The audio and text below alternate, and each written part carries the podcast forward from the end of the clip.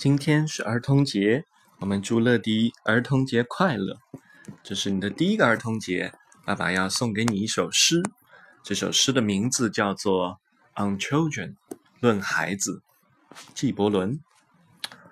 Your children are not your children; they are the sons and daughters of lives, longing for itself. They come through you, but not from you. And though they are with you, yet they belong not to you.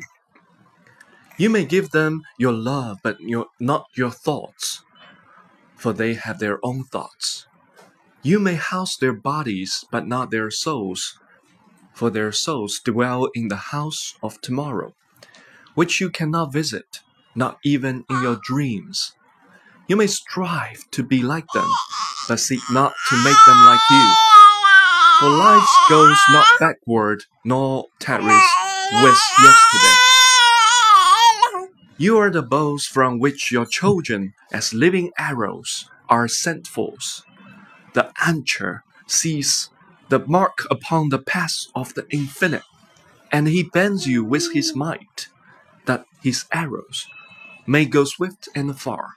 Let your bending in the archer's hand be for gladness. For even as he loves the arrow that flies, so he loves also the bow that is stable. 论孩子，你的儿女并不是你的儿女，他们是生命自身憧憬的儿女。他们借助你来到这世界，却非自你而来，并且尽管他们在你身旁，却并不属于你。你可以给予他们的是你的爱，却不是你的思想，因为他们有自己的思想。你可以庇护的是他们的身体，却不是他们的灵魂，因为他们的灵魂栖息于明日。那是你做梦也无法到达的地方。